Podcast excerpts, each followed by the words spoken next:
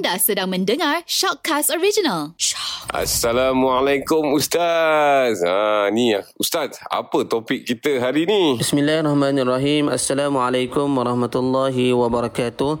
Abang Nas, Iwan dan semua pendengar radio Gegar Permata Pantai Timur. Ha, jadi pada hari ini saya nak bawa uh, satu lagi kisah mukjizat Nabi sallallahu alaihi wasallam dan kisah ni berlaku uh, memang kalau kita dengar pelik lah tapi dia berlaku pada zaman Rasulullah sallallahu alaihi wasallam. Daripada Jabir radhiyallahu an yang diriwayatkan bahawa Nabi sallallahu alaihi wasallam biasanya menyampaikan khutbah dengan meletakkan di belakangnya batang pokok kurma.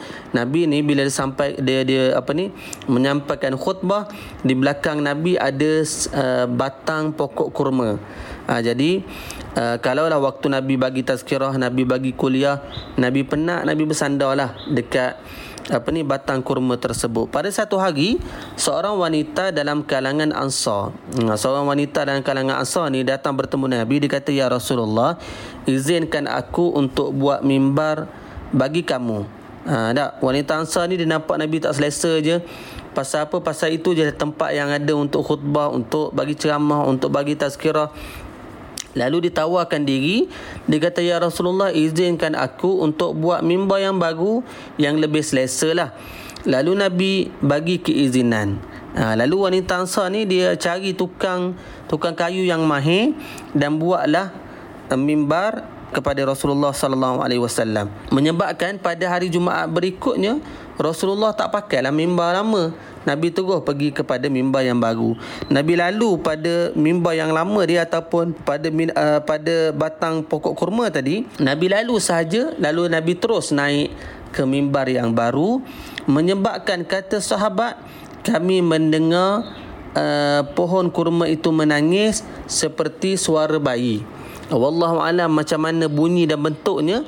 Tetapi sahabat sebut kami dengar pokok kurma tu menangis seperti bunyi suara bayi yang menangis. Lalu Nabi sallallahu alaihi wasallam terus menuju ke pokok kurma tersebut. Lalu Nabi mengusap kata sahabat Nabi usik pokok tersebut uh, batang kurma tersebut dan sampailah pokok kurma tadi berhenti daripada menangis. Ha, ini kisah ada banyak riwayat. Begitu juga disebut oleh Tufai bin Ubay bin Ka'ab daripada ayahnya. Begitu juga kisah lebih kurang lah uh, dia sebut uh, dia pergi bertemu Rasulullah minta izin buat mimbar.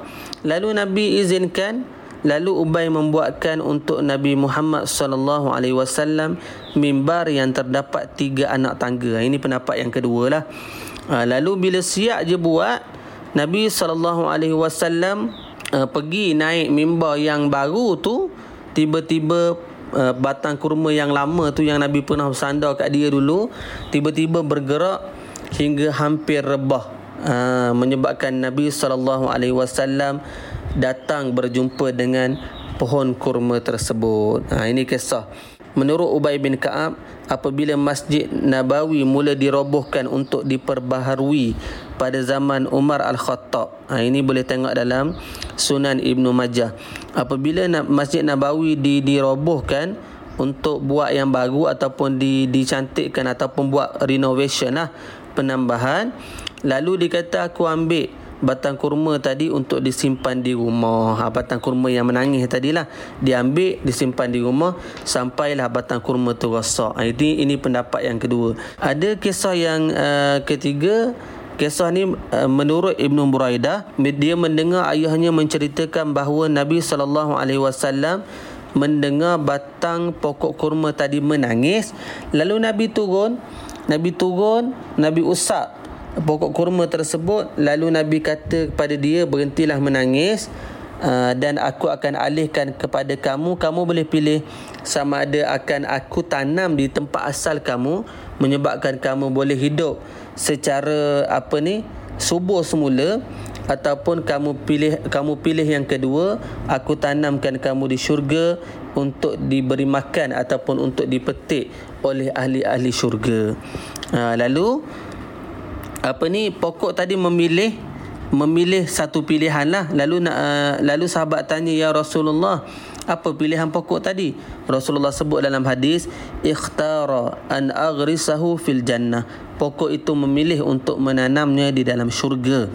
Ha, ini kisah apa ni batang tamar batang tamar yang menangis selepas Nabi sallallahu alaihi wasallam tidak lagi bersandar ataupun tidak lagi duduk berhampiran dengan dia. Ha ini kisah batang tamar yang menangis selepas Nabi sallallahu alaihi wasallam tidak lagi bersandar ataupun tidak lagi duduk berhampiran dengan dia. Jadi hikmah pengajaran yang kita boleh ambil daripada kisah ni yang pertama, risalah Islam yang dibawa oleh Rasulullah adalah risalah rahmat untuk seluruh alam bukan sekadar untuk manusia tetapi rahmat dia sampai pada binatang rahmatnya sampai kepada pokok kayu tak sampai pokok kayu pun sedih apabila nabi tidak lagi berada di samping dia Ha, cerita apa dia?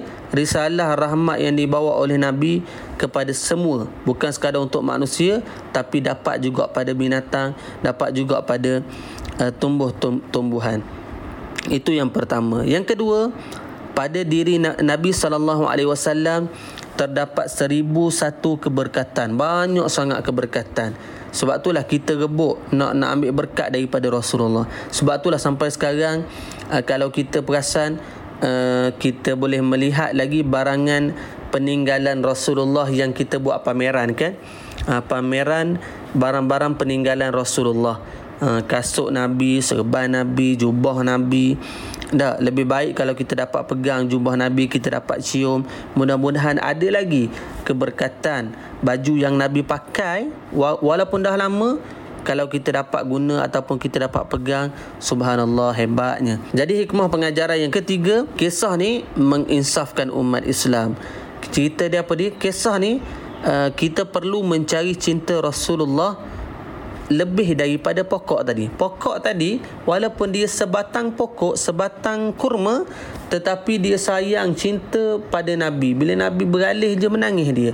Sepatutnya kita lebih lagi sayang dan cinta kepada Rasulullah sallallahu alaihi wasallam dan yang keempat hikmah pengajaran bila nabi bagi pilihan pada pokok kurma nak ditanam kat luar ke nak tanam dalam syurga dia pilih dalam syurga dia memilih ganjaran nak berada dalam syurga walaupun dia sebatang pokok.